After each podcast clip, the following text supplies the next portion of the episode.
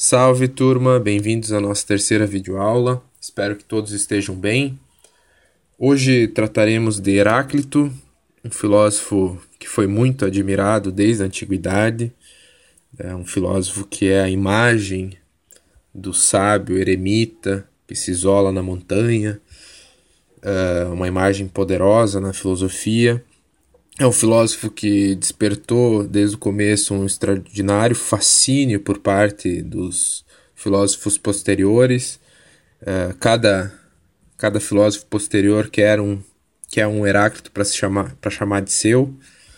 Uh, então ele é um, há uma disputa pela herança de Heráclito, mas supostamente, isso é o mais irônico, Heráclito era considerado um grande misantropo é, então, a ironia é que todos parecem amá-lo, todos se fascinam com sua personalidade, mas ele mesmo não amava ninguém. Ele gostava de ficar lá na montanha isolado, sem saber uh, dos seres humanos e do, das pessoas, né?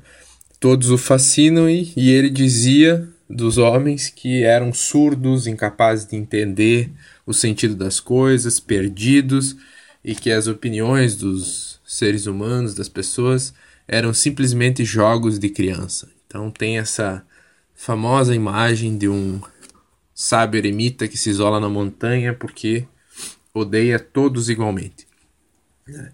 Mas vejamos então que o nosso objetivo inicial é investigar essa personalidade fascinante de Heráclito para posteriormente interpretar melhor a sua filosofia mobilista, paradoxal, antagônica, uma filosofia focada em compreender a profundidade e a complexidade da condição humana e da realidade que nos circunda.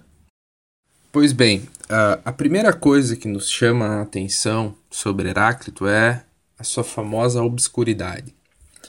Desde o do começo, desde sempre, Heráclito ganhou a fama de ser obscuro.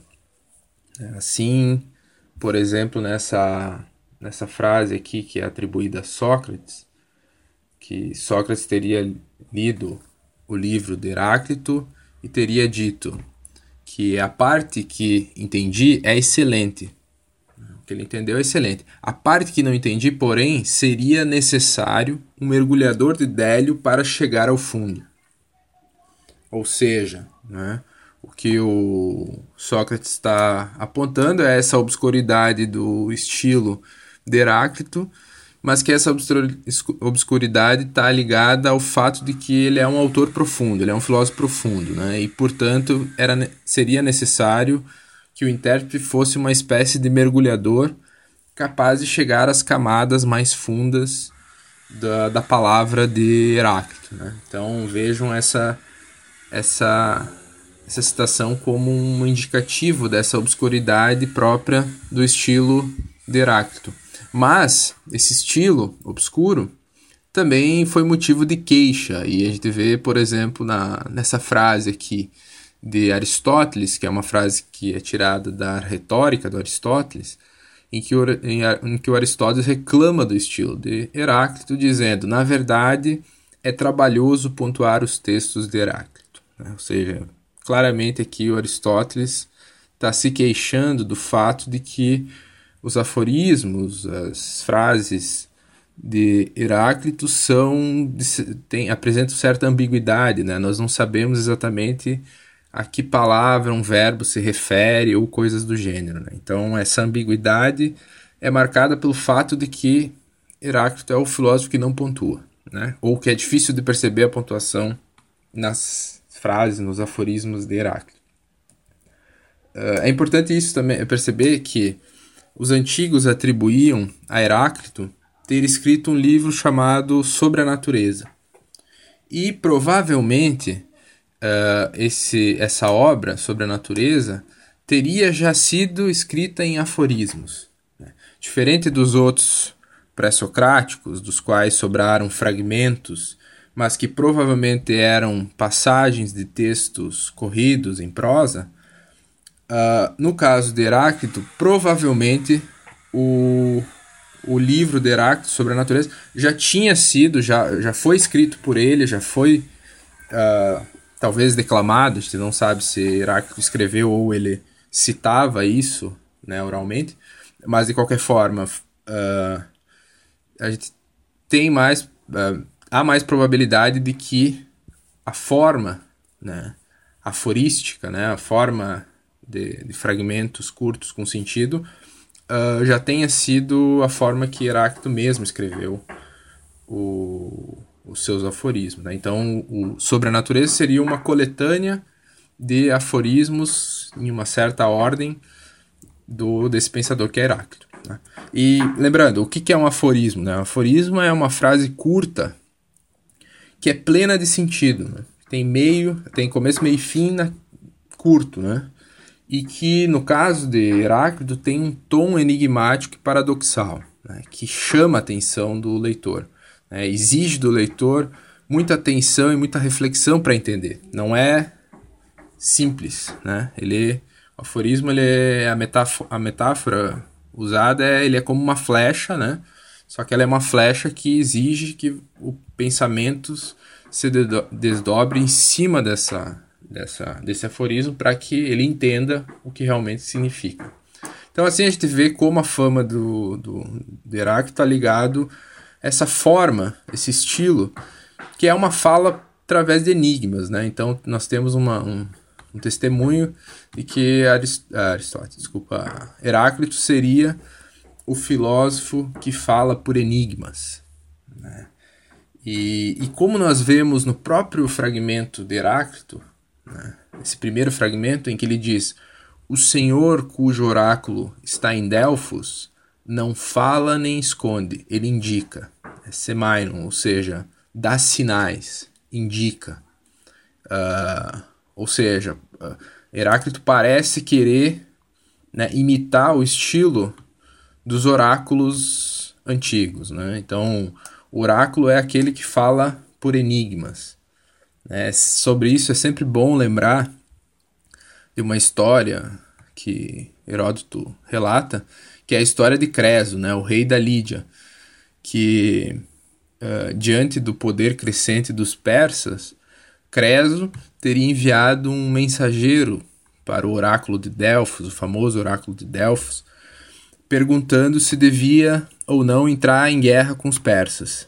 E a resposta do oráculo teria sido que, se ele entrasse na guerra, um grande império seria destruído. Creso, como era otimista, pensou que iria destruir o Império Persa, mas na verdade o que acabou acontecendo é que o seu império foi destruído, né? ou seja, pela sua má interpretação, o fato dele não interpretar direito os sinais do oráculo, ele acabou perdendo, né? Ou seja, aquele Aqui a gente vê a natureza do enigma, né? É uma frase que dá sinais, é enigmática, que você precisa interpretar, né? E se você interpretar errado, a culpa é sua. Basicamente é isso. Uh, bem, uh, desde, desde, desde a antiguidade sempre foi um questionamento. Por que que Heráclito escolhe essa forma aforística, essa forma oracular, essa forma enigmática de se expressar. Né?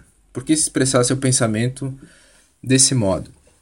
E uma explicação provável, claro que isso são só especulações, é que Heráclito escreve em aforismos enigmáticos porque ele tem o intuito de forçar o leitor a interpretar por si mesmo a mensagem. Né? É, isso é uma característica do, do enigma. Né?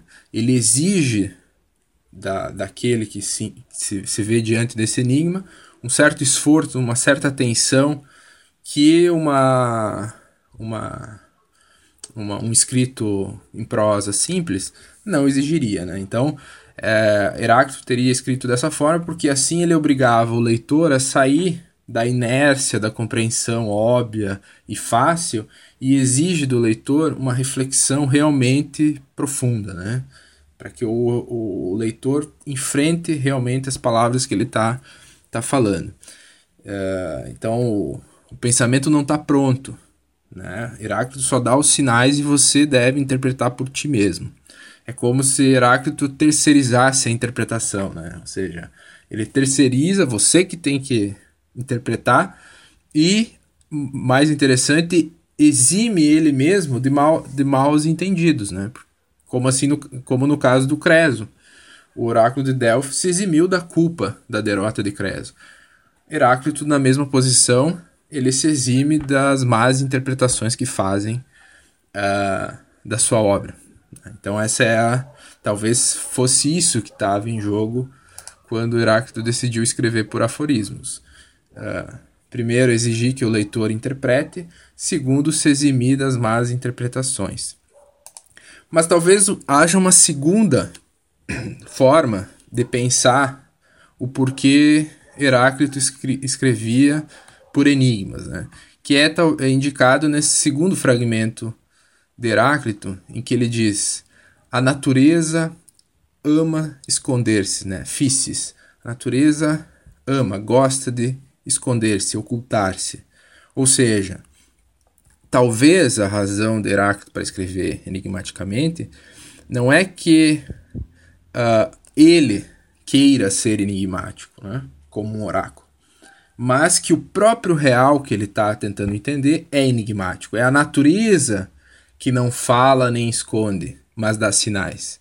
É, nesse caso, não é Heráclito que opera como um oráculo enigmático. Heráclito seria simplesmente um intermediário. Quem é oracular é a própria realidade, né? a, pró a própria natureza ela é enigmática, ela é misteriosa e ela que dá sinais. E o Heráclito só está transmitindo isso para nós.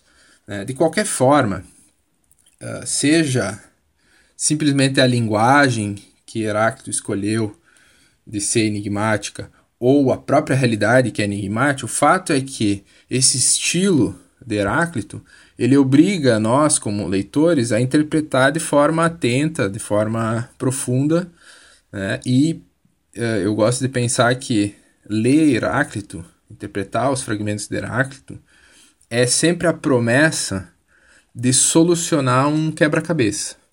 No começo, a gente está confuso, mas uma vez solucionado, tudo vai aparecer de forma uh, clara, tudo vai fazer sentido, né? Então, essa é a experiência do, do quebra-cabeça, né? Do enigma. Tu, no começo está confuso, tu não sabe o que é o que, mas uma vez construído, uma vez solucionado, tudo faz sentido e você percebe, ah, é isso, é bem óbvio, é isso.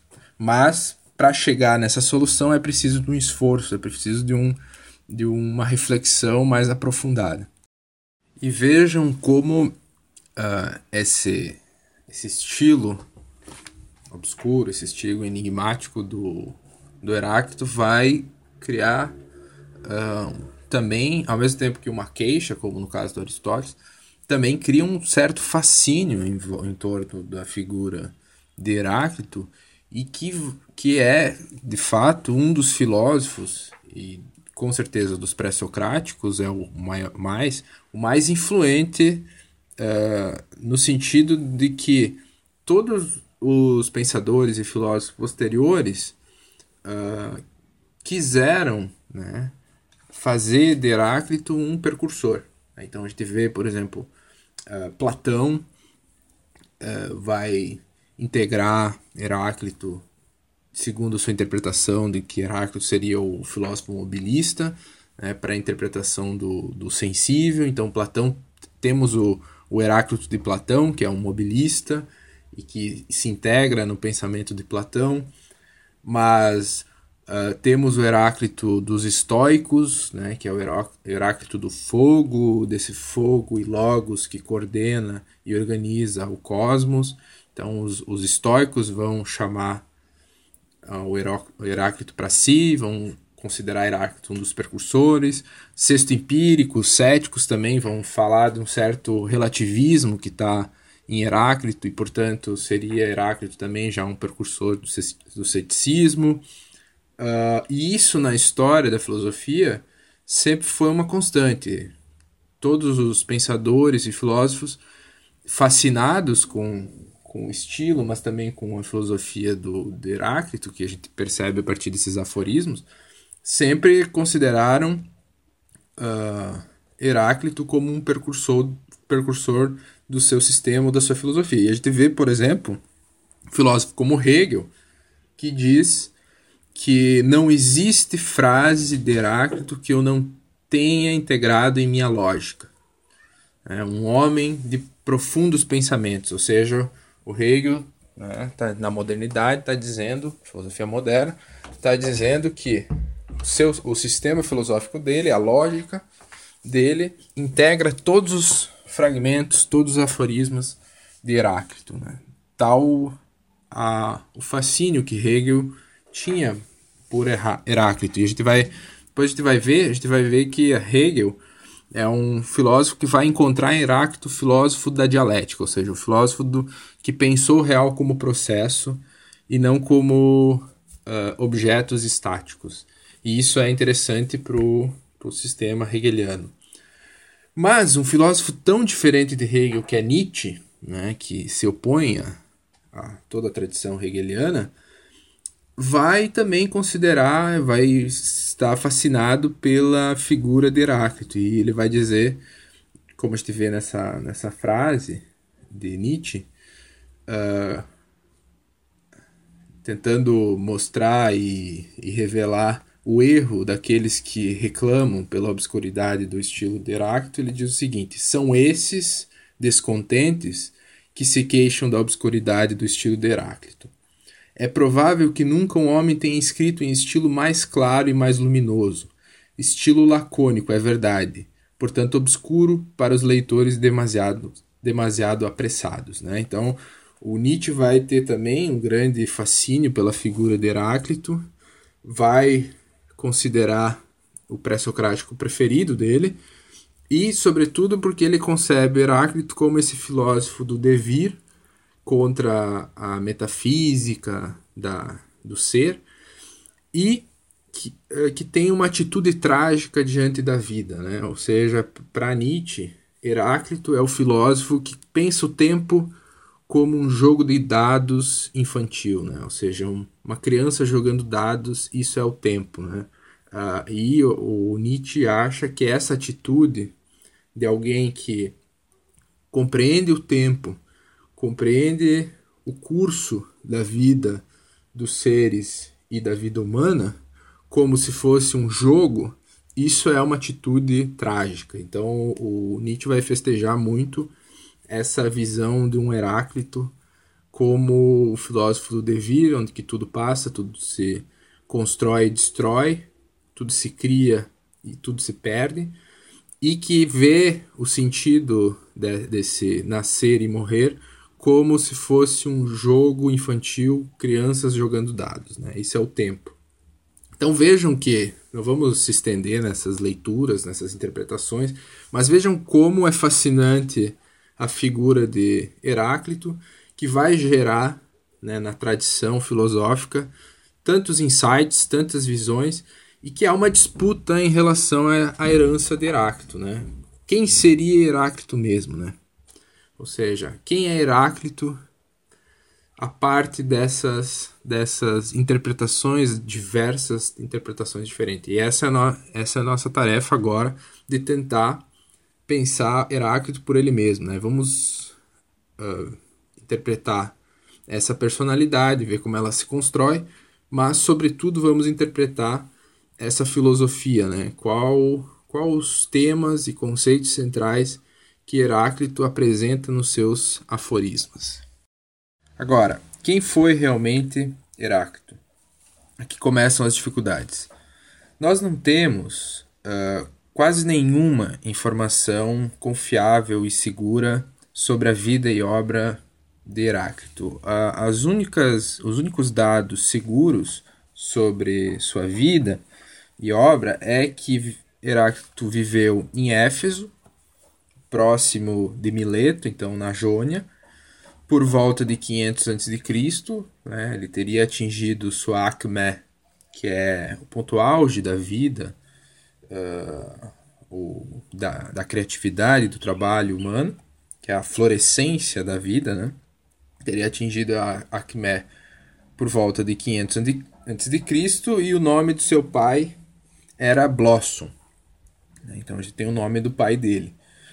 Uh, além dessas informações, todas as outras informações que chegam até nós a partir da, dos biógrafos e dossógrafos da antiguidade são uh, informações não confiáveis. Né? Era muito comum na antiguidade, na falta de informações seguras, os biógrafos e dossógrafos criarem uma espécie de persona dos filósofos mais antigos a partir dos escritos dos filósofos. Então criavam-se anedotas, criavam-se histórias, né? criavam-se uh, situações nas quais a, a doutrina daqueles filósofos meio que se expressava na vida daqueles filósofos. Então a gente tem uma persona de Heráclito. Uma primeira característica da persona de Heráclito é a sua aristocracia. Heráclito seria descendente de família real e, inclusive, teria cedido seu posto de governante da cidade de Éfeso ao próprio irmão. E claramente, a partir dos, de vários fragmentos e aforismos de Heráclito, nós percebemos que Heráclito nutria um grande desprezo pelas massas, pelo povo em geral. Né? Nós podemos reconhecer esse tom aristocrático em alguns fragmentos, como esse primeiro. Uma coisa preferem os melhores a tudo, a glória eterna às coisas perecíveis, mas a massa empanturra-se como gado. Ou seja, a massa é incapaz da, de valorizar o que é eterno, que é a glória eterna e se empanturra com o que é vulgar, né, o que é perecível.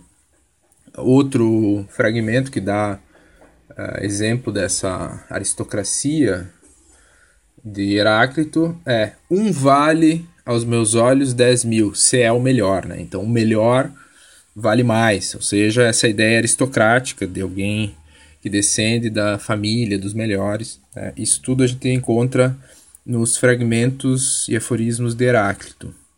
Além, do, além disso, nos fragmentos a gente reconhece ainda o desprezo de Heráclito pelos cidadãos de Éfeso, que, seria, que era a sua cidade natal, né? Ah, como no fragmento seguinte: Que vossa riqueza, Efésios, jamais se esgote, para que se manifeste a vossa maldade. Ou seja, são palavras duras contra a própria cidade. E conta-se uma anedota de que Heráclito, certo dia, teria se retirado de uma assembleia uh, e teria ido para o templo de Ártemis brincar com as crianças. Né? Enquanto os seus concidadãos discutiam o que há de mais sério, que é a política, ele simplesmente vai brincar com as crianças, que é a coisa mais lúdica e inocente uh, uh, que há, né? e diz que brincando com as crianças, vários cidadãos de Éfeso ficavam observando e olhando com julgamento para Heráclito, e Heráclito teria respondido: Muito melhor brincar com as crianças do que governar com vocês. Ou seja, desprezando da política, desprezando da assembleia dos cidadãos de Éfeso. Né? Então vejam como uh, esse tom aristocrático, uma certa prepotência, um desdém pelo povo aparece em alguns fragmentos e aforismos de Heráclito. Mas além do tom aristocrático de Heráclito, ele teria, ele tinha fama de ser um grande misantropo, né? uma pessoa que odeia o ser humano. E por isso ele teria deixado a cidade de Éfeso e teria subido a montanha e se isolado na montanha né? e se alimentava simplesmente de ervas e verduras que encontrava. Então, vivendo uma vida de er eremita, né? ou seja, uma pessoa isolada de tudo e de todos. E outra história que continua é ele teria, por esse estilo de vida né, nas montanhas, teria adoecido de hidropsia, que é uma doença que ataca os vasos sanguíneos e aumenta o líquido do corpo. Né? E assim ele teria ficado doente de hidro, hidro, hidropsia e teria que voltar, teve que voltar da cidade e foi buscar a ajuda dos médicos. Mas como ele falava de modo enigmático, ele teria perguntado para os médicos como transformar uma inundação em seca, né, de forma enigmática. Claramente os médicos não entenderam nada, né? E o Heráclito, sem, sem aconselhamento médico, acabou tentando pensar numa solução por ele mesmo. Ele se enterrou de esterco de boi na esperança de que a água do seu corpo evaporasse. Né? Vejam que genial esse nosso filósofo. é. E depois de ter se enterrado de esterco, ele há várias versões para a morte de Heráclito. Uns dizem que ele morreu depois de dois dias, outros dizem que, como ele estava lá no esterco, os cachorros o confundiram e, e mataram ele, comeram ele. Uh, outros ainda dizem que ele se, cu se curou, que essa é a, a história mais bizarra, né? Porque não faz nenhum sentido. E morreu só depois por outras causas, né? Então vejam claramente essas histórias são especulações, criações, é, brincadeiras que os biógrafos e doxógrafos posteriores criaram a partir do, do, dos escritos e da obra do, de Heráclito. Né? E vejam que, apesar de serem ficções, elas têm certo charme. Né? Convenhamos, ser enterrado no estrume de boi tem um certo charme. Né?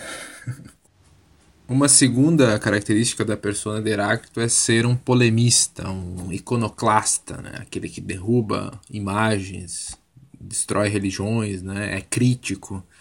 Uh, ou seja, Heráclito seria um grande crítico tanto da, da tradição poética, os poetas, né, os grandes poetas de toda a Grécia, como Homero e Hesíodo, mas também um grande crítico da filosofia nascente, da, da figuras de pensadores como Pitágoras e Xenófanes. Né? Então, uh, nós vemos, por exemplo, esse tom ácido de Heráclito nesse fragmento, nesse último fragmento do slide, que é a polimatia, a erudição, não instrui a inteligência. Não, não fosse assim, teria instruído Exildo e Pitágoras, Xenófanes e Cateu.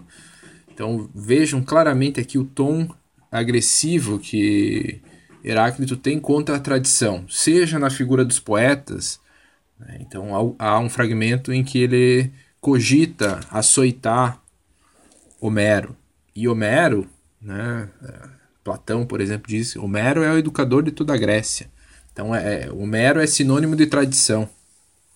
A Ilíada e a Odisseia, os poemas homéricos, eram lidos como a Bíblia né, pelos cristãos. Né, a Bíblia a Bíblia dos gregos era a Ilíada e a Odisseia. Então vejam que uh, Heráclito era um grande crítico dessa tradição, um grande crítico da tradição poética mas também um crítico, como a gente vê nesse fragmento, da nova, nova filosofia que está nascendo de um Pitágoras, de um Xenófanes, né? E ele cita ainda Hecateu, que é um dos primeiros historiadores, né? Uh, então, claramente, o tom do, de Heráclito é um tom ácido. E vejam nesse fragmento que interessante. Aqui claramente ele opõe a erudição, a polimatia à inteligência, o nous, né? Então, o que ele está querendo dizer? Poetas como Homero e Exildo e filósofos como Pitágoras e, e Xenófanes, eles são polímatas, são eruditos, eles conhecem muito, mas não têm inteligência. Eles conhecem muito, mas entendem pouco, né? Uh, eles não têm a inteligência, porque, porque provavelmente o que Heráclito entende por inteligência é uma verdadeira intuição do sentido das coisas. Né? Então, esses, esses poetas, esses, essas figuras de sábio, elas dominam muitos assuntos, mas são cegos à unidade que dá sentido a tudo. Né? Eles falam sobre muitas coisas, mas não entendem o sentido real das coisas. E Heráclito né, quer entender esse sentido real das coisas. Ele quer essa inteligência, essa intuição genial do cosmos e da condição humana. Por fim, temos uma última característica atribuída à persona de, de Heráclito, né? essa personalidade meio baseada nas obras, mas mais construída pela tradição, de que Heráclito seria um filósofo melancólico, né? um filósofo que chora. Essa fama de melancólico remete a Teofrasto, né, o peripatético, que dizia que pela sua melancolia uh, Heráclito não terminaria os seus livros, não terminaria suas, seus, seus textos e que por isso havia várias contradições na sua obra. Né? Então seria atribuída a melancolia da, de, de, de Heráclito. Né? Então, em várias imagens, vocês podem perceber essas imagens nos slides, né? Vê, é, vemos a representação de Heráclito sempre como uma representação de alguém cabisbaixo, triste, né? Uh, chorando, né? Como se a miséria do mundo fizesse o filósofo chorar. E, e além dessa fama de, de melancólico, sempre houve a comparação entre Heráclito e Demócrito. Né? E Heráclito seria o filósofo que chora, enquanto Demócrito seria o filósofo que ri. Então, essa, essa é uma outra característica, uma última característica que a gente vai falar sobre essa persona, essa personalidade que a tradição criou de Heráclito. Né? Então, a gente viu um filósofo aristocrático com desprezo em relação às massas, um filósofo que é misantropo, que se isola na montanha, é um filósofo que fala por enigmas, que é obscuro, é um filósofo polemista, iconoclasta, que critica a tradição, tanto que é interessante esse ponto que é um filósofo que é inclassificável numa escola, ele não, ele não, não, não teve nenhum mestre, né? Heráclito até diz: tudo que eu aprendi, aprendi comigo mesmo. E essa ideia de alguém que faz seu pensamento por si mesmo, que não depende de uma escola. E essa imagem do filósofo que chora, um filósofo melancólico. Né? Toda, todas essas, essas características são uh, criações a partir dos fragmentos que vão formando essa persona que fascinou historicamente várias, vários pensadores e várias pessoas. Vejamos agora a filosofia de Heráclito. Como eu falei, Heráclito tem a fama de ser obscuro. E agora, na leitura dos aforismos e na interpretação de sua filosofia, a gente vai ver que não é fácil compreender exatamente o que Heráclito está querendo dizer em muitos dos seus fragmentos. A própria organização dos fragmentos é um grande problema para os intérpretes. Uh, mas eu penso que nós devemos encarar essa, essa dificuldade como se a gente estivesse encarando literalmente um enigma, né? ou melhor, um quebra-cabeça. E o primeiro passo, quando a gente vai tentar solucionar um quebra-cabeça, é separar as peças. Por isso, o mais interessante na interpretação de Heráclito é começar separando e analisando alguns conceitos chaves dessa filosofia, da filosofia de Heráclito. E o primeiro conceito chave é logos. Né? Heráclito é um filósofo do logos. É o primeiro filósofo que vai trazer ao centro da sua reflexão esse conceito chave da filosofia que é logos, que é vai ser traduzido pela tradição inicialmente como discurso, como fala, como palavra, mas vai ter uma tradução clássica que é a de razão, racionalidade. Então vejamos o que, que Heráclito fala sobre o Logos. Inicialmente, é, como eu disse, a, a organização dos fragmentos de Heráclito é um grande problema para qualquer intérprete. Porém, há dois fragmentos que a gente sabe que, que estão no começo né, da, da obra, da suposta obra sobre a natureza de Heráclito. E são esses dois fragmentos que tratam exatamente de Logos. O primeiro fragmento diz o seguinte: Esse Logos, os homens, antes ou depois de o haverem ouvido, jamais o compreendem. Ainda que tudo aconteça conforme esse Logos. Parece não terem experiência experimentando-se em tais palavras e obras, como as exponho, distinguindo e explicando a natureza de cada coisa. Os outros homens ignoram o que fazem em estado de vigília, assim como esquecem o que fazem durante o sono. E o segundo fragmento começa desse modo: Por isso, o comum deve ser seguido, mas, a despeito de o Logos ser comum a todos, o vulgo vive como se cada um tivesse um entendimento particular. Vejam que modo singular de começar a própria obra. Ele já vai avisando de antemão que provavelmente aqueles que ouvirem o Logos, aqueles que ouvirem e lerem a obra, sua obra, não o entenderão. Né? Ou seja, ele já vai uh, apelando para a ignorância do leitor e do ouvinte do seu próprio discurso. Lembrando aquela, aquela ideia de um certo desprezo pela massa. Mas o que a gente percebe nessa, nessa na primeira, a primeira vista, na leitura desses dois fragmentos, é que para o Heráclito a massa das pessoas é vista como adormecidos, que não conseguem compreender esse logos.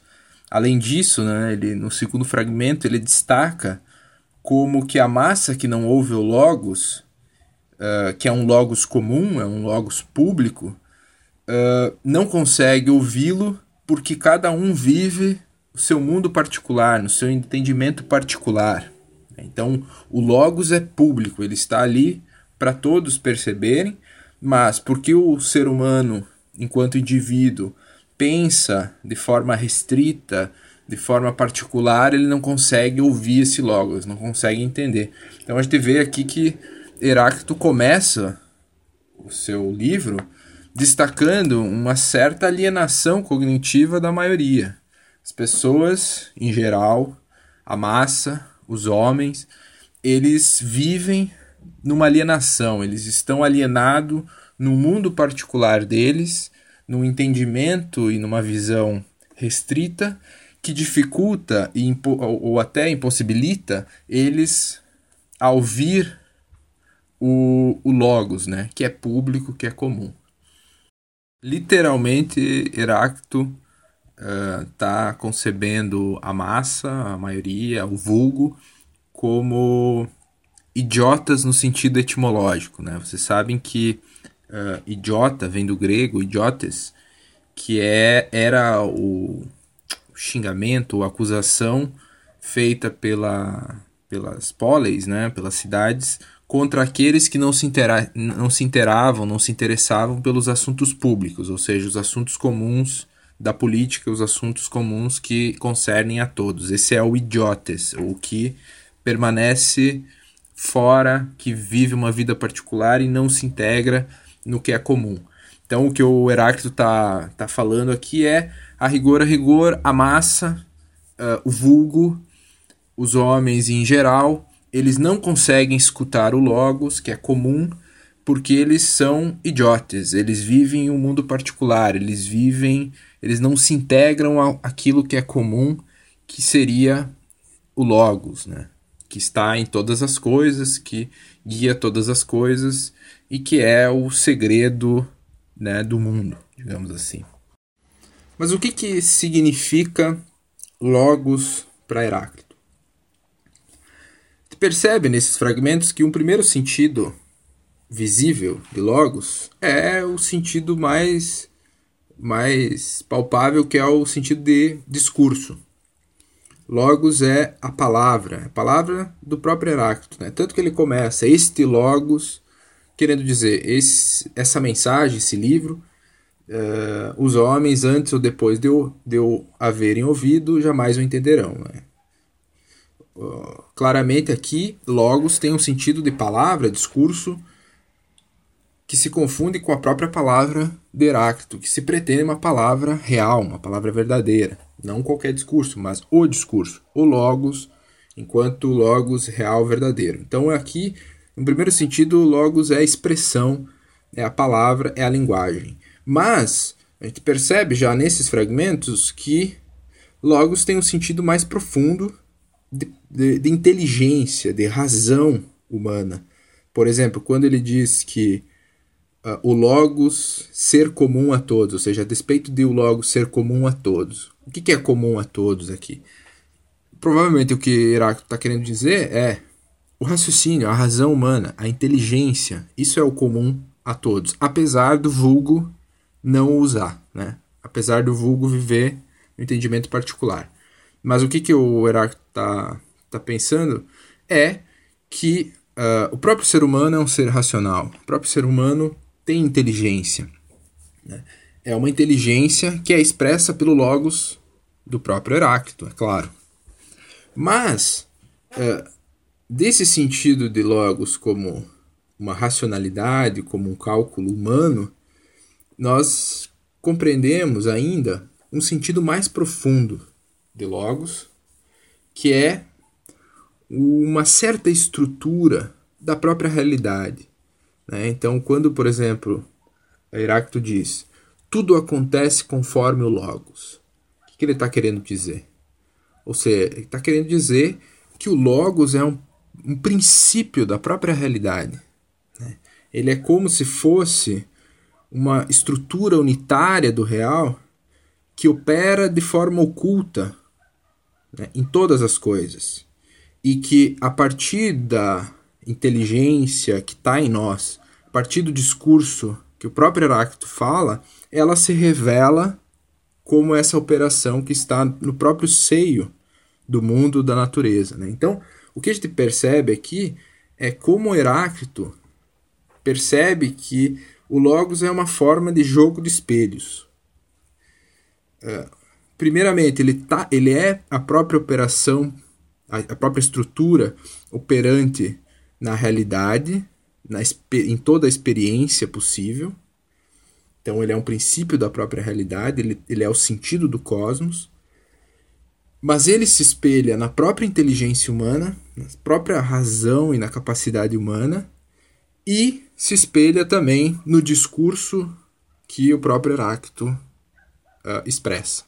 Então, uh, o que é próprio ou particular, do singular de Heráclito, é que ele é um, um, um filósofo que faz esse jogo de espelhos entre o real, a inteligência humana e a linguagem. Né? Então, uh, aquilo que a gente já viu um pouco nos, nos em Anaximandro, Anaximandro não, em Anaxímenes, quando Anaxímenes compara o ar cósmico com o ar da alma, uh, Heráclito ele compartilha desse paralelo entre o micro e o macro, né? ou seja, a, a natureza como macro está espelhada na natureza humana como micro.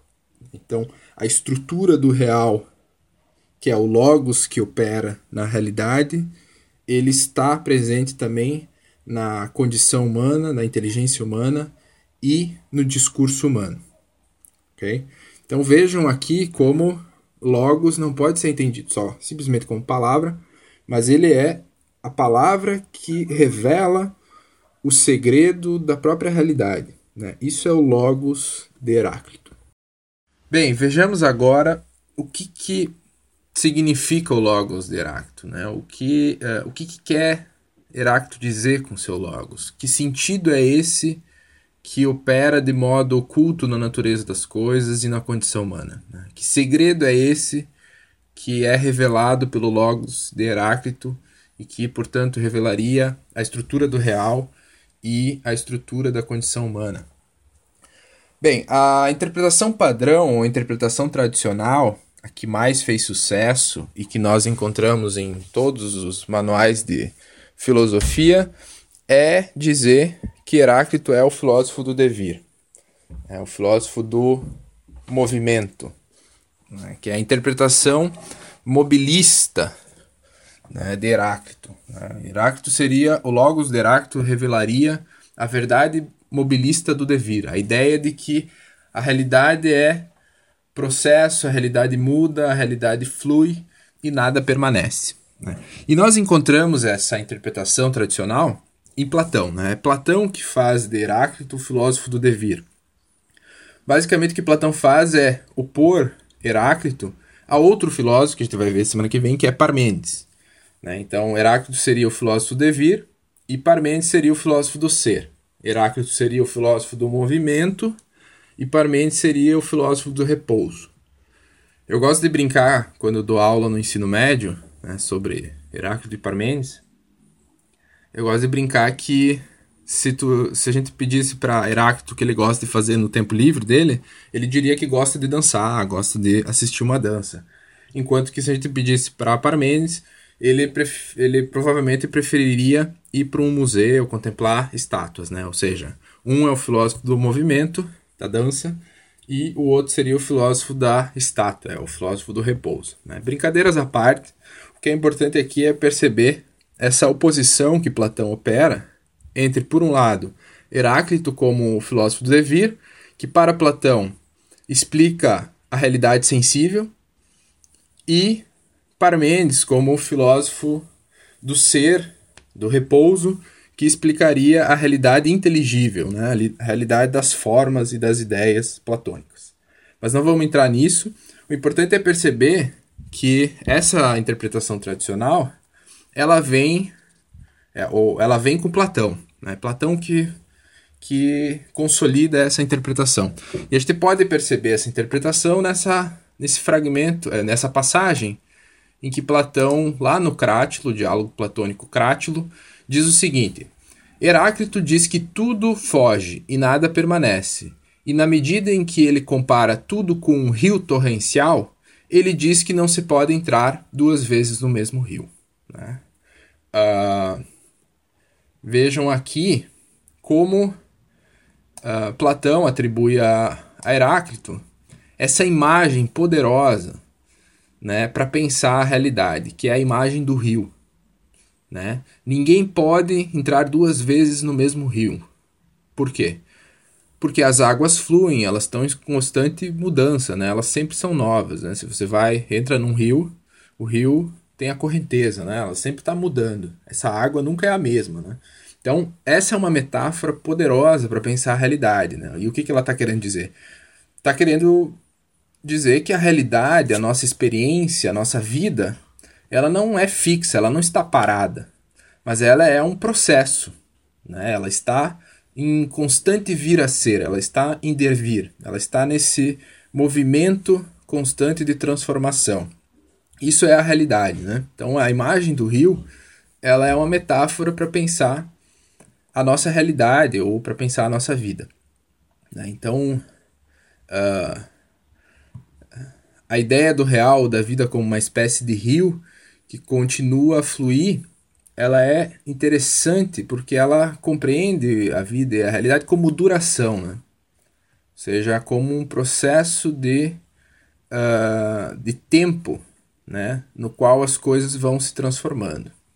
É, então, é, o que, o que a gente percebe nessa interpretação de Heráclito é que, diferente do, dos filósofos de Mileto, né, que vão escolher um marqué, um princípio para explicar a realidade, que é um elemento material, então, por exemplo, no caso de Tales é a água, no caso de Anaxímenes é o ar, no caso de Anaximandro é o áperon, Heráclito ele escolhe a própria lei do devir, ou seja, a própria imagem do, do real como processo, para explicar a realidade. Né? Então, uh, se, é, se é preciso escolher um princípio que rege e explica a realidade, ele não deve ser um princípio material, diz Heráclito. Ele deve ser o próprio fato de que a realidade está trans se transformando constantemente, que o próprio real é um processo e que a vida é duração.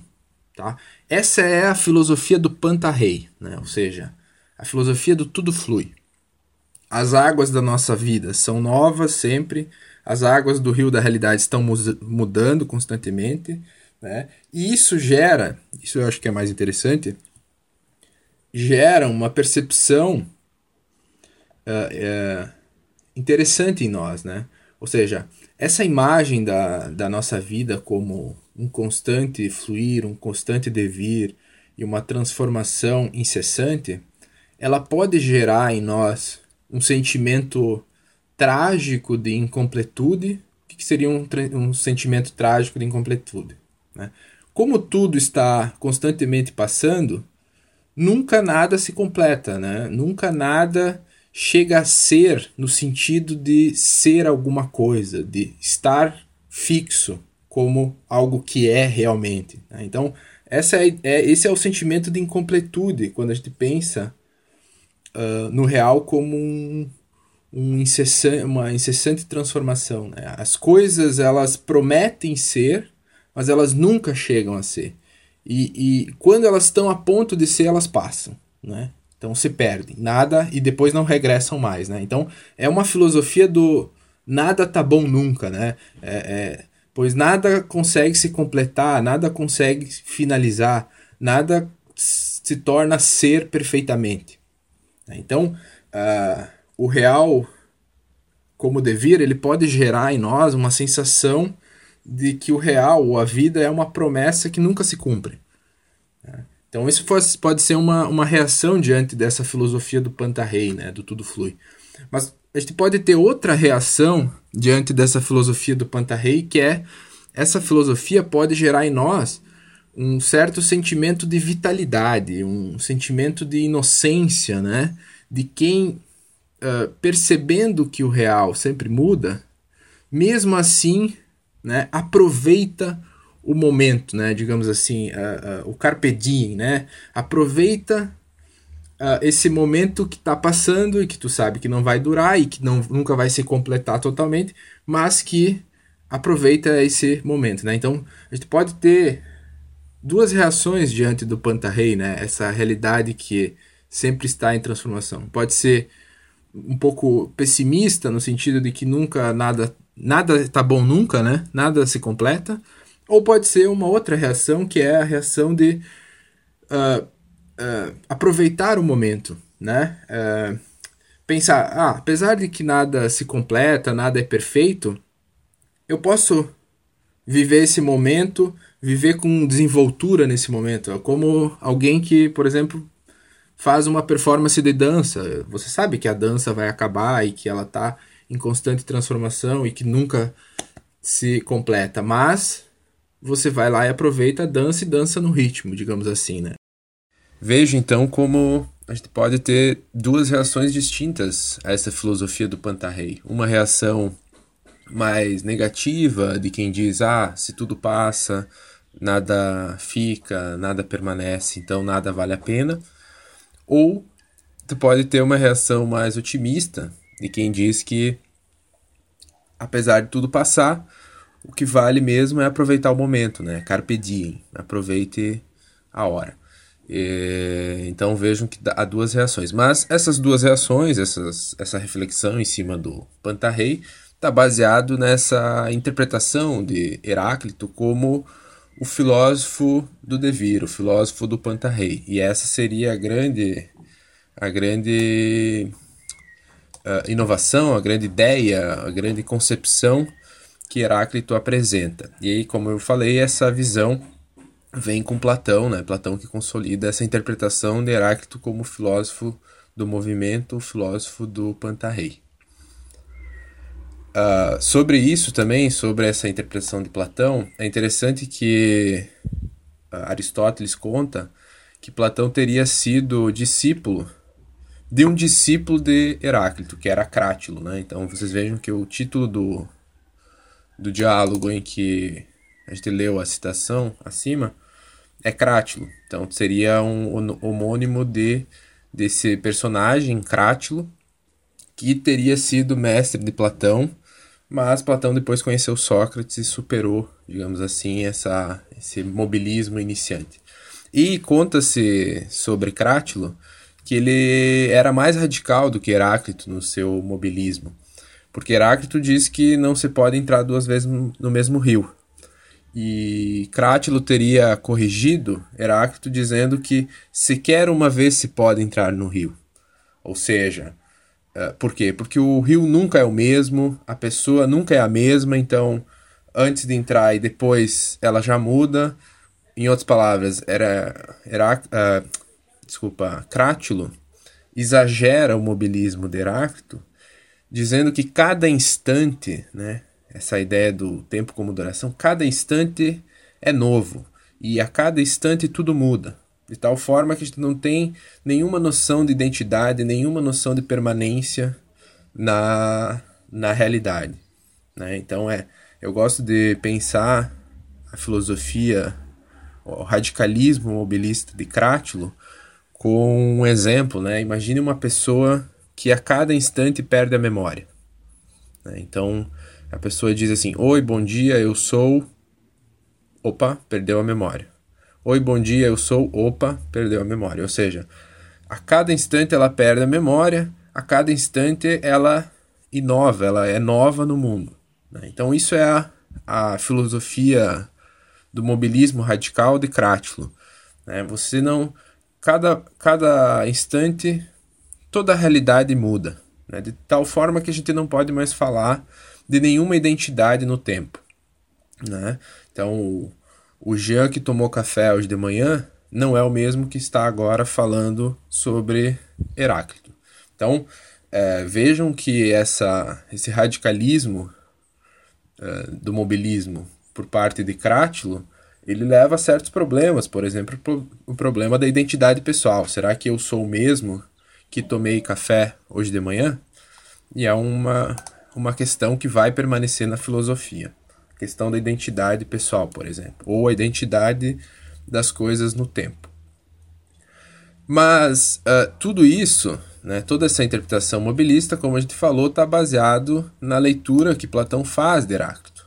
Agora a questão é saber: será que Heráclito é, é realmente esse mobilista? Ou melhor, será que Heráclito é só o mobilismo, é só a filosofia do devir? Ou há mais coisas é, em Heráclito além dessa constatação do movimento das coisas. E para avaliar né, essa leitura mobilista de Heráclito, nada melhor do que voltar aos fragmentos de Heráclito. E se a gente observar alguns fragmentos do que tratam do movimento em Heráclito, por exemplo, esse que está no slide, né, que Heráclito diz o seguinte: Para os que entram nos mesmos rios, correm outras e novas águas. Né? Então, uh, a gente percebe, a gente reconhece nos fragmentos né, passagens que retomam essa imagem do rio, né? que algumas são até uh, baseadas no, no, nas citações platônicas. Mas isso parece inquestionável que Heráclito apresenta essa imagem do rio para pensar a realidade, para pensar a vida. Uh, mas a questão é, se a gente observar, por exemplo, esse fragmento, a gente vai ver que uh, talvez o sentido não é só dizer que as coisas estão fluindo ou estão mudando como as águas do rio, mas é também destacar esse mesmos rios, né? ou seja, uh, talvez a, a interpretação mais apurada do, da, de Heráclito, quando ele trata da mudança, é perceber que ah, como nesse fragmento, as águas mudam, ou seja, as coisas estão em movimento, elas têm uma realidade dinâmica, mas né, os rios permanecem, ou seja, são os mesmos rios. Então as águas mudam e, e o rio permanece o mesmo. E se você pensar bem, é exatamente porque as águas fluem, as águas estão em curso, que o rio permanece. Né? Se não tivesse a correnteza, se não tivesse esse fluxo do, da água, não seria um rio, seria um lago, né? onde a água está parada. Então vejam que talvez o sentido mais profundo da metáfora do rio seja uh, pensar essa, essa, essa, essa ideia paradoxal, né? ou seja, essa ideia meio uh, contraintuitiva de que há o movimento das coisas, mas uh, subjaz a esse movimento das coisas certa unidade. Assim como o rio, né, em que há correnteza, que há as águas que fluem, mas que subjaz uma certa unidade, que é a unidade do rio. Né? Então, eu acho que o jeito mais interessante de pensar a constatação do movimento de Heráclito é perceber que essa constatação é só o primeiro passo, que uh, subjaz a esse movimento sempre uma certa unidade, que eu gosto de pensar como uma certa espécie de estabilização dinâmica. O que, que seria uma estabilização dinâmica? É, é pela dinâmica do fluxo das coisas que exatamente se estabelece uma unidade, se estabelece uma estabilização. Né? Ou seja, Heráclito não está negando toda a forma de estabilidade. Né? Ele constata o movimento das coisas. Mas constatando o movimento das coisas, ele percebe que há uma unidade subjacente a essa mudança. Né? Então, acho que a ideia é a seguinte: Heráclito percebeu que a vida, a realidade, ela passa. Então, as coisas que estão na nossa vida, elas passam. Mas há uma certa unidade que se repete, né? Então, e, e ao passar da vida, ao passar da realidade, esse fluxo que, das coisas que estão nascendo, morrendo, das estações que estão mudando, né? Uh, quando a gente contempla de forma de, do alto essa, essa, essas transformações, a gente percebe que há uma certa unidade, como no rio, né? Quando tu tá dentro do rio, tudo passa, mas quando tu sai do rio, tu observa, tu vê que esse fluxo tem uma certa unidade que subjaz, que é o rio. Né? Então, eu gosto de pensar essa ideia de um paradoxal, com certeza, de uma certa estabilização dinâmica. Né? É pela dinâmica, pelo movimento, que a gente reconhece uma unidade. Um outro exemplo, talvez, para esclarecer isso é: pensem que. Veja um exemplo, por exemplo, é, do, do teatro, né? Tu, acho que o Heráclito está querendo dizer o seguinte: ó, os personagens né, nas peças podem mudar. Eles estão mudando a toda hora, os personagens estão mudando. Mas a trama, né, ela é a mesma. Ou seja, os conflitos da, da trama, elas se repetem, por mais que os personagens mudam. Então, a, a, a realidade é mais ou menos isso, né? Os personagens mudam, as coisas estão mudando, nascendo e morrendo. Mas a trama por trás é sempre a mesma. Né? Então, uh, uh, eu gosto de. É, eu acho interessante essa, essa ideia de pensar que a constatação do movimento das coisas, a constatação do fluxo da realidade, é o primeiro passo. Né? O segundo é perceber que há uma unidade que subjaz essa transformação. Né? Que há uma certa, de, uma certa forma, há uma instabiliza, estabilização dinâmica. É, é, é, é como se o movimento mesmo consolidasse a unidade que subjaz a todas as coisas. Né? Então, provavelmente é esse o pensamento por trás de Heráclito. Há uma frase de um escritor italiano, o Lampedusa, que é do romance italiano, famoso romance italiano Leopardo, em que certo personagem diz lá no momento em que essa frase ficou famosa, que ele diz o seguinte: se queremos que tudo permaneça como é, é preciso que tudo mude. Ou seja, a ideia é dessa estabilização dinâmica, né? Que tudo muda, mas essa mudança consolida uma identidade ou uma unidade, né? Então, outro exemplo que talvez seja interessante é pensem que para que o corpo humano permaneça um, é preciso que haja um fluxo constante de sangue nas veias. Né? Então, para manter a unidade do corpo, eu preciso do movimento do corpo. Ou você pode pensar também a consciência do eu é assim também. Né? Então, para que eu continue sendo um eu que pensa, é preciso desse tráfego de pensamentos, memórias, sensações. Né? No momento que para esse pensamento que está em, tá em fluxo com, de pensamentos, memórias, sensações, acaba também o eu, né? Cessou esse fluxo de experiências do eu, acabou o eu. Então vejam que a gente pode pensar essa, essa unidade paradoxal como uma unidade dinâmica. E eu acho que é isso que Heráclito está querendo dizer, né? Então, é pelo dinamismo do mundo, é pela transformação do mundo que o mundo se consolida como uma certa unidade, que há uma certa estrutura que subjaz e que unifica essa transformação. Né? Então, a questão é agora saber que unidade é essa. Vemos também que eu, essa necessidade de uma, de uma unidade está expressa em outros fragmentos de Heráclito, por exemplo, nesse fragmento, esse último fragmento do slide em que Heráclito diz: É sábio, ouvindo não a mim, mas ao Logos, concordar que todas as coisas são uma. É, ou seja, esse Logos, como nós dissemos, que é tanto o Logos da realidade, como o Logos da inteligência humana, como também o Logos que Heráclito está falando, a mensagem que ele está trazendo, ele diz o seguinte: né? diz que todas as coisas são umas, isso é o sábio.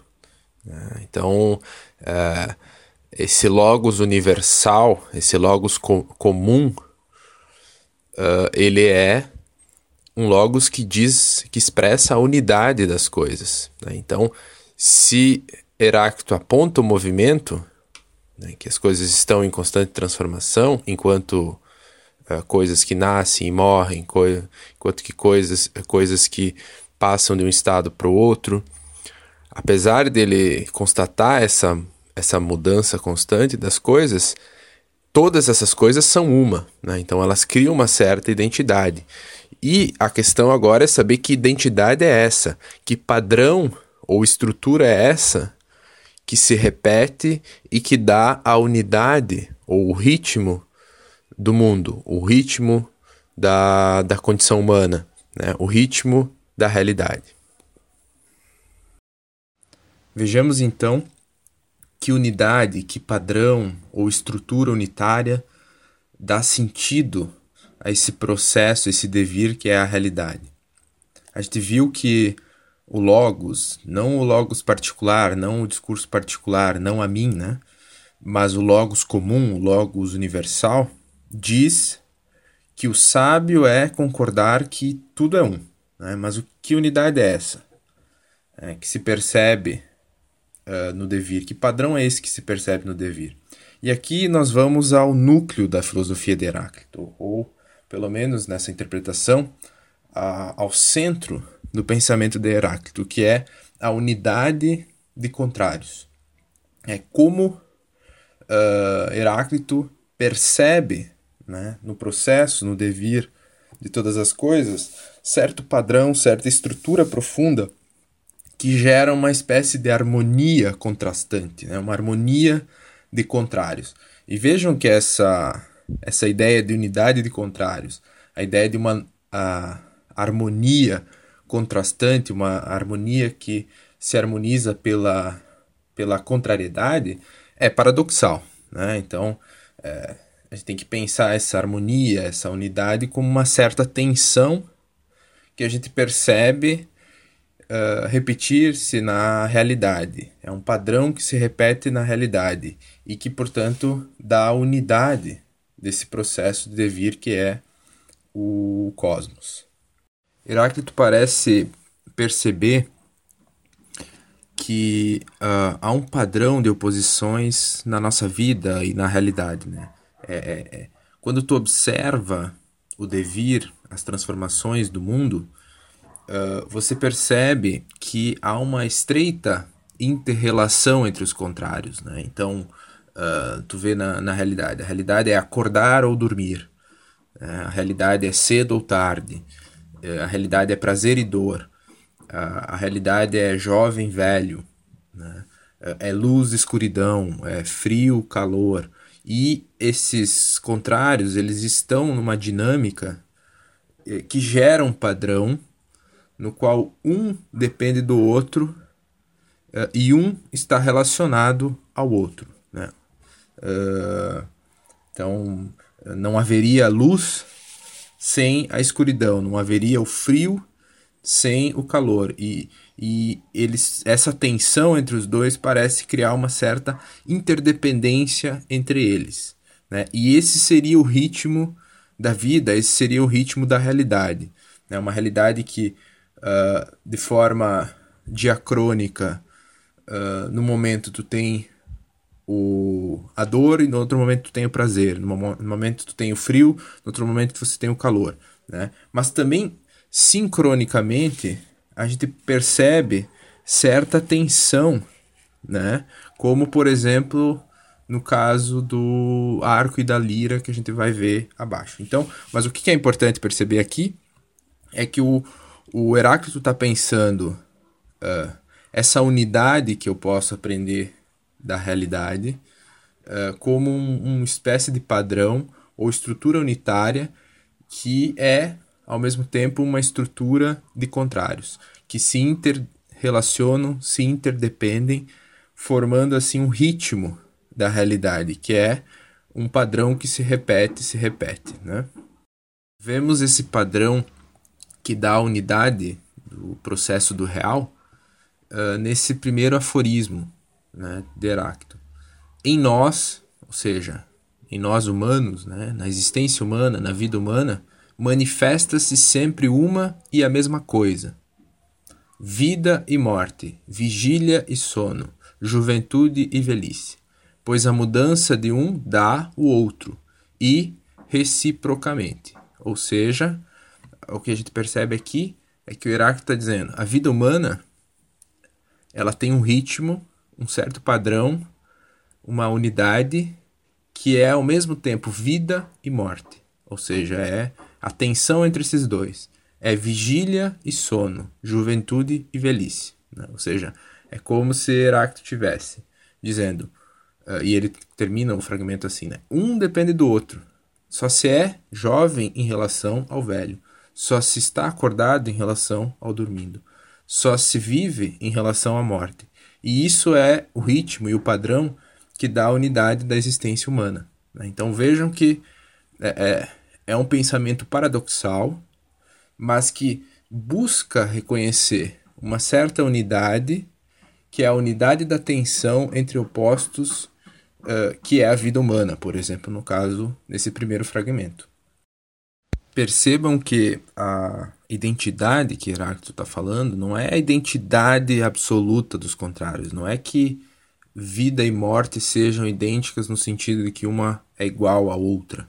Né? A unidade que ele está falando é essa unidade da atenção. Né? Então, é, é, quando ele está falando aqui, por exemplo, nesse primeiro fragmento da nossa vida, está dizendo a unidade é a existência humana, que é sempre uma tensão entre opostos, né? entre vida e morte, saúde e doença, uh, sono e vigília, juventude e velhice. Né? Ou seja, é, é, é essa tensão que permanece em todo, em todo o processo da vida humana. Né? Então, tu nunca tem só a vida. A vida sempre está em uma tensão com a morte. Tu, nem, tu nunca tem só a saúde. A, a saúde sempre está numa tensão com a doença. Né? Então, é, essa é a ideia uh, de uma certa unidade, que é um certo padrão, que é a harmonia de, contrastante, ou a, a harmonia dissonante, digamos assim, né? a harmonia conflituosa entre os contrários. E vejam nesse próximo fragmento, né, em que novamente nós temos essa ideia de uma certa interdependência entre os contrários, vejamos como Heráclito também está percebendo isso na, na, no fluxo da natureza. Então é o cosmos mesmo que tem essa lei. E lembrando, né, Heráclito é um filósofo que é, diz que o padrão está tanto na natureza, no macro, ou seja, no cosmos, no processo do devir do cosmos, quanto esse processo também está no micro, né? no, na condição humana. E então nesse próximo fragmento, fragmento ele vai falar dessa, desse conflito, essa, esse padrão de tensão entre contrários na natureza. Então ele diz: o frio torna-se quente, o quente frio, o úmido seco e o seco úmido. É, ou seja, é um processo diacrônico no qual tu tem um padrão de interrelação, né, interdependência entre os contrários, em que um contrário passa a outro. Okay? Mas abaixo a gente tem um outro fragmento que esse é o talvez o fragmento mais importante em relação à unidade dos contrários de Heráclito, em que Heráclito fala de uma, de uma tensão entre contrários que é sincrônica, né? ou seja, acontece ao mesmo tempo. E ele diz o seguinte: eles não compreendem como, separando-se, podem harmonizar-se. Então, lembrando essa ideia da harmonia né, que se gera da tensão dos contrários. Harmonia de forças contrárias, como o arco e a lira. Ou seja, ele dá duas imagens, né? O arco e a lira, que seriam duas imagens para explicar essa separação que se harmoniza, esse conflito que se harmoniza, né?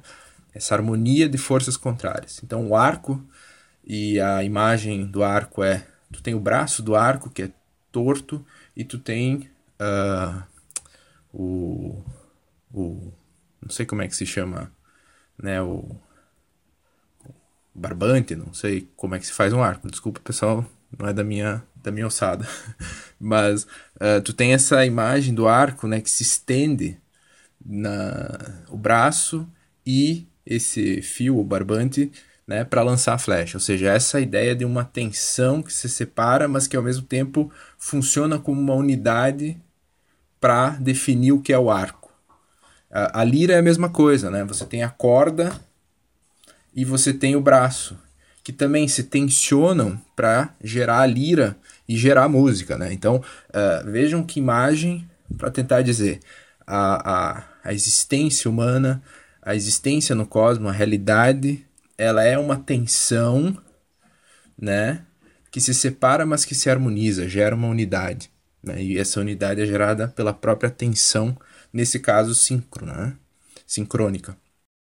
Nós reconhecemos essa, esse tema da unidade de contrários também num, num, outro, num outro tema clássico em Heráclito, que é o tema da guerra.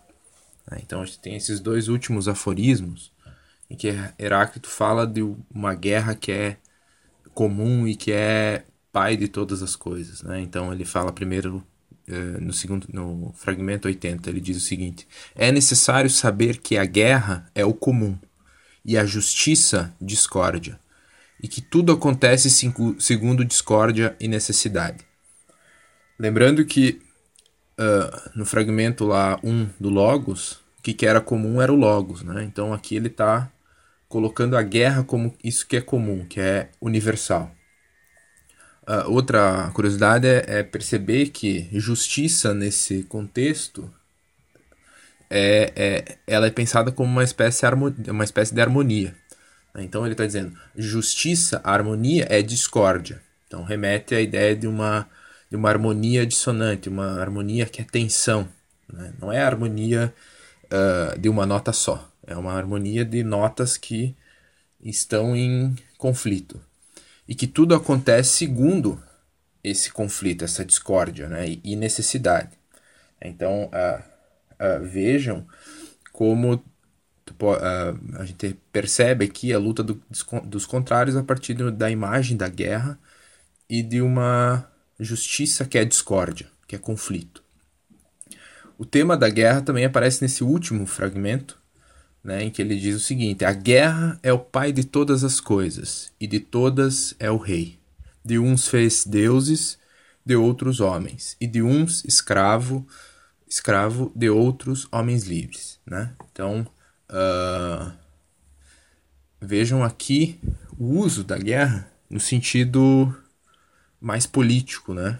E a guerra como o pai de todas as coisas. Se a gente pensar no período do Heráclito, quem que era o pai de todas as coisas, né? Quem que era o rei de todas as coisas?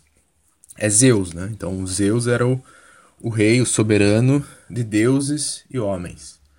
Uh, uh, e aqui o que o Heráclito faz é colocar o próprio conflito, a própria guerra, como essa figura do soberano. Né? E se a gente pensar bem, né, que, como é que Zeus chega à soberania? Ele chega a partir da, da titanomaquia, né? ou seja, da luta contra os titãs. Ou seja, houve uma guerra. E nessa guerra, o Zeus é vencedor e, portanto, se torna pai dos deuses e humanos. E, mas o que Heráclito está dizendo é que não é Zeus.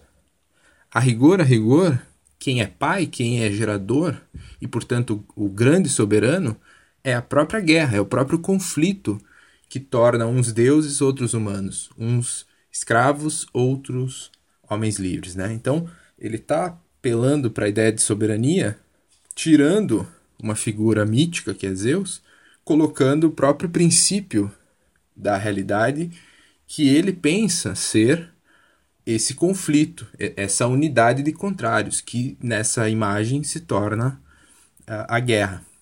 Então vejam como esse tema da, da unidade do conflito, e como a gente falou, é uma deve ser pensada como uma espécie de casamento entre contrários, né? ou seja, são contrários mas eles vêm junto, eles são inseparáveis, né? Um acompanha o outro, né? tem uma certa interrelação entre os contrários. Então, essa, essa, esse casamento de contrários, essa inseparabilidade dos contrários, é figurada em vários aforismos a partir, por exemplo, da, idade, da imagem da guerra, a partir da imagem da, do arco e da lira, mas todos eles remetem a essa harmonia profunda do real, que é uma tensão entre opostos. E esse é o núcleo da filosofia de Heráclito. Essa é, essa é a principal intuição, né? É o logos, como aquela intuição que dá o sentido profundo das coisas, é essa unidade de contrários, é essa tensão é, que, que é o casamento dos contrários, que é a inseparabilidade, o fato de que um acompanha o outro, o fato de que a vida sempre acompanha o seu contrário, que é a morte. A, a vigília sempre acompanha o sono, né? o cansaço, o descanso, a juventude e a velhice. Ou seja, a, a, em qualquer experiência você vai perceber, segundo Heráclito, essa tensão entre, o, entre contrários, essa inseparabilidade, o fato de que um contrário acompanha o outro. E esse seria o núcleo e a unidade uh, do, da realidade para Heráclito. Vejamos agora um, um pouco da cosmologia de Heráclito.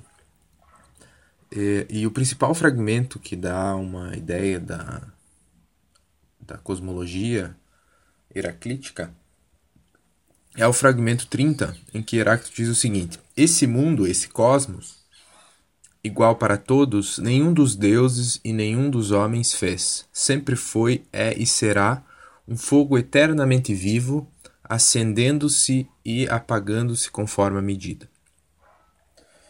Bem, o que que Heráclito traz de novo para pensar o cosmos que a gente não percebe ou não tem nos primeiros primeiros uh, cosmólogos, né, os filósofos de Mileto.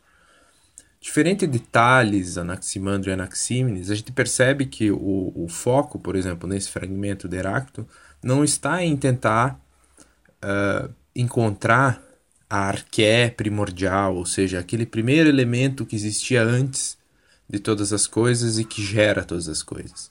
Ao contrário, o foco de Heráclito é não a cosmogonia, ou seja, o vir a ser do mundo a partir de um elemento, mas ele enfatiza a ideia de que o mundo, o cosmos, ele sempre foi, é e será. Ou seja, ele, ele foca numa certa identidade, numa, uma certa uma, uh, no fato de que não há uma ruptura entre o início lá com o elemento dos primeiros filósofos, né, do elemento dos filósofos de Mileto, seja a água, seja o, a, o ar ou o áperon, uh, e depois ao cosmos. Não, o cosmos já é sempre o que foi, o que é e o que será, né? E ele pensa esse é, né, do cosmos, esse sempre foi do cosmos, como um fogo eternamente vivo, ou seja, como uma chama eternamente em, uh, em processo, ou seja, um, um, um fogo que está sempre ali e que acende-se e se apaga conforme a medida, né? ou seja, ele tem uh, um processo de, que sempre está, é um ciclo que sempre está, é um padrão que sempre se repete e que é um padrão totalmente vivo. Né? Então, a gente tem uma ênfase né, no cosmos como um cosmos que está em dinamismo e que sempre estará nesse dinamismo e que, com medida, se acende e se apaga, se acende e se apaga. Né? Então, é, nós não temos como naqueles primeiros filósofos de Mileto a ideia de uma arqué do começo dos tempos e depois o cosmos. O cosmos sempre já é, né? E o cosmos sempre já é pensado nessa imagem, isso que é o mais interessante, nessa imagem do fogo. De tal modo que Heráclito se tornou o filósofo do fogo, né? Então, se o símbolo ou elemento, né, que Heráclito teria escolhido teria sido o fogo, segundo os os testemunhos né, e os fragmentos que a gente uh, mantém de Heráclito. Uh, mas a, questão, a grande questão é agora entender uh, de que modo a gente compreende esse fogo em Heráclito. Seria uma compreensão literal? O Heráclito está dizendo que o fogo é o elemento material que, que, que gera todas as coisas? Ou a gente deve compreender esse fogo de forma simbólica, Né? Então, o fogo seria um símbolo, uma imagem para tentar entender é, esse cosmos que é dinâmico, esse cosmos que tem uma unidade que é a unidade de, de opostos, que é o casamento, a inseparabilidade dos contrários. Então, como entender esse esse fogo? Também poderia ser os dois, né? Poderia ser o fogo tanto no sentido metafórico, como também no sentido literal, ou seja, exatamente o elemento fogo que gera o cosmos. Né?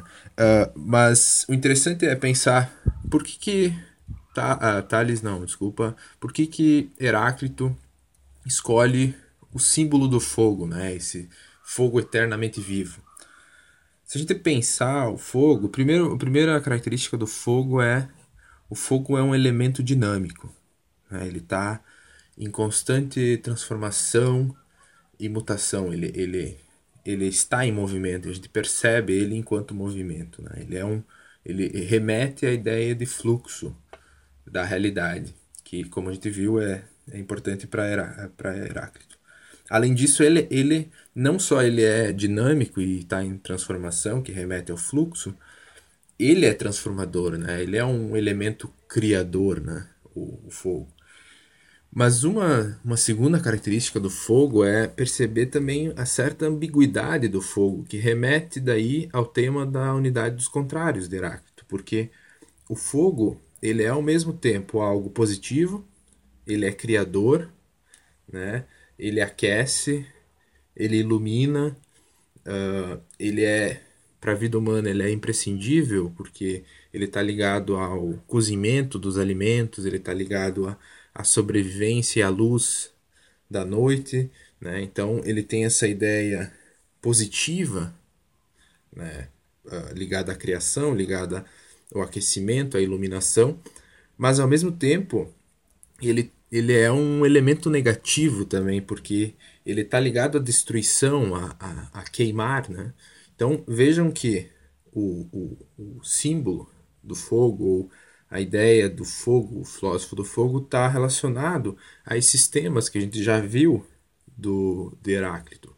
É, o fogo como um elemento dinâmico que está em transformação e que transforma, o fogo como um elemento ambíguo né, que cria uma tensão entre criação e destruição, uh, entre iluminar e queimar, né? Então, uh, vejam que esses temas vão se refletindo nesse símbolo que é o fogo. Além do fato de que o fogo é gerado pela fricção, né? ou seja, pela tensão. Então, essa ideia de uma realidade que é representada pelo fogo como uma realidade que é tensionada, que é ambígua enquanto os contrários são inseparáveis, né?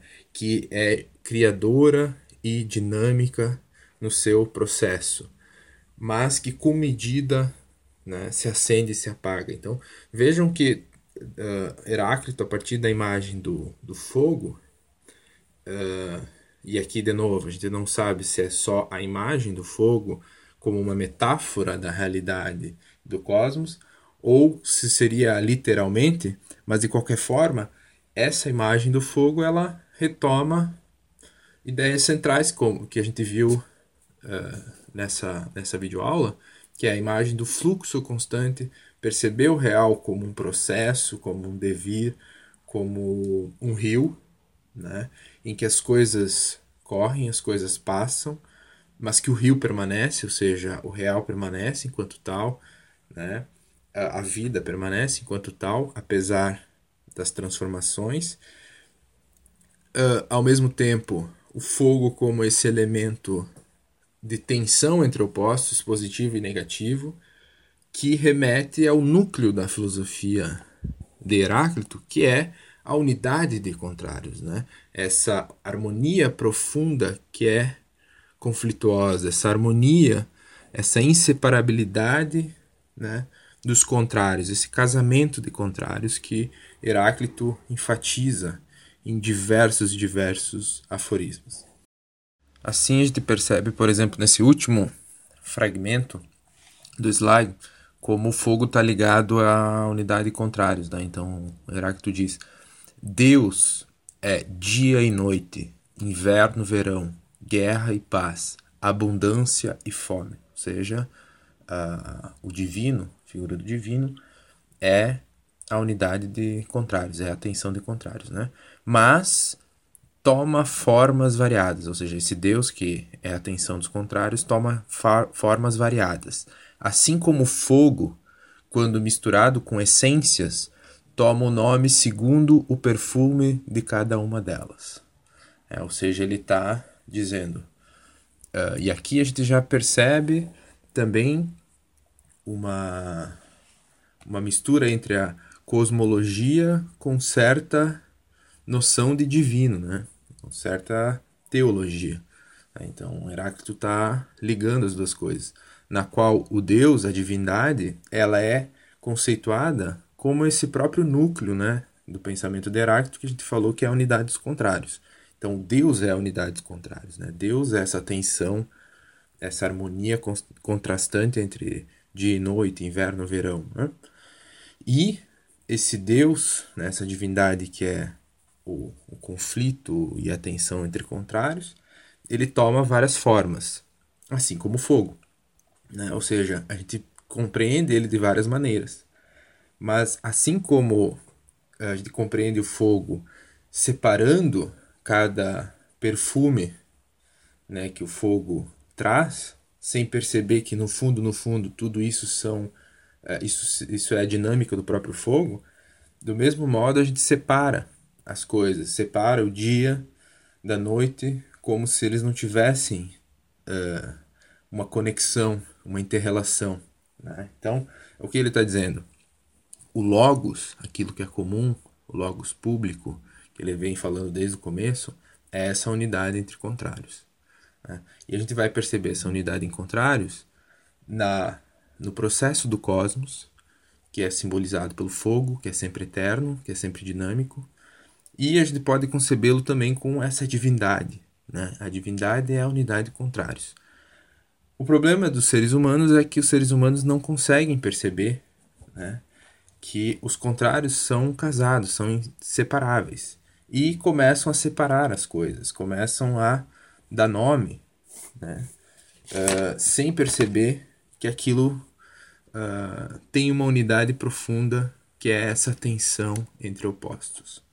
Então vejam que o núcleo da, do pensamento de Heráclito está ligado a esse casamento, essa inseparabilidade entre os opostos, entre os contrários, que ele vai reconhecer como padrão de toda a realidade, de todas as experiências humanas ou de todas as experiências da própria natureza. Né? Todas elas vão se dar, segundo a filosofia de Heráclito, essa, segundo essa, esse padrão que é a tensão entre opostos. Bem, e com isso a gente chega ao final dessa terceira videoaula sobre Heráclito. E a gente viu, primeiro, inicialmente, como uh, os antigos, né, meio a partir dos fragmentos, meio usando a, a própria imaginação, criar uma persona de Heráclito. Né? Uh, Heráclito seria um, um filósofo obscuro. Né? Os fragmentos têm um caráter enigmático, difícil de ser interpretado. Uh, como a gente viu, é preciso pensar esses fragmentos como enigmas, né? que, o quebra-cabeças que você tem que descobrir e a solução, e daí faz sentido. Além disso, sempre Heráclito foi imaginado como uma pessoa aristocrata, de família real, alguém que desprezava o povo e, e os cidadãos de Éfeso, misantropo que vai para vai a montanha e se isola, uh, mantendo igual a distância de todos os seres humanos, e também um filósofo melancólico, com uma certa tristeza, que tem a ver com o passar do tempo, da perda do tempo, né? E, e, essa promessa do tempo de nunca se efetivar. Então, essas são as imagens construídas em cima da, da figura de Heráclito. Nós vimos também, isso é o mais importante, a filosofia de Heráclito, como interpretar a filosofia de Heráclito a partir dos fragmentos, a partir dos aforismos de Heráclito, e que a interpretação padrão é a de um filósofo mobilista, seja a filosofia do Pantarrei, do tudo flui, do tudo passa, mas nós tentamos ver que essa constatação do movimento, essa constatação de que tudo passa, tudo flui, é só um primeiro passo para falar de uma coisa mais profunda, falar de uma unidade profunda que subjaz a toda a realidade, a toda a experiência humana, a toda a experiência do cosmos, que é a unidade de contrários. Né? O fato de que há um casamento entre contrários, que os contrários eles se seguem uns aos outros e que eles se, eles se opõem e que a gente não pode pensar a realidade isolando um contrário do outro, isolando o positivo do negativo, isolando um polo do outro, mas que a unidade por trás de todas as coisas é essa unidade polar, né? essa unidade meio pêndulo entre um lado e o outro, né? que se tensionam e geram, segundo Heráclito, uma harmonia, né? uma harmonia profunda, que é uma harmonia contrastante, é uma harmonia uh, dissonante. Né? Uh, basicamente, são esses os conceitos centrais que a gente tem que uh, estudar em Heráclito, e eu indico a todos a leitura dos próprios fragmentos. Eu deixei lá no Moodle como leitura complementar os fragmentos de Heráclito, e seria interessante uh, ler esses fragmentos para tentar, por si mesmo, tentar decodificar esses enigmas que são os aforismos de Heráclito. Dito isso, um abração, bons estudos, uh, fiquem bem, com saúde, abraço. Qualquer dúvida, né? A gente vai ter um, uma live, vai ter um encontro síncrono para falar de Heráclito e Parmênides. Daí, qualquer dúvida, anota ou coloca lá no fórum ou quando tiver a nossa live, uh, pergunte lá na live. Abração.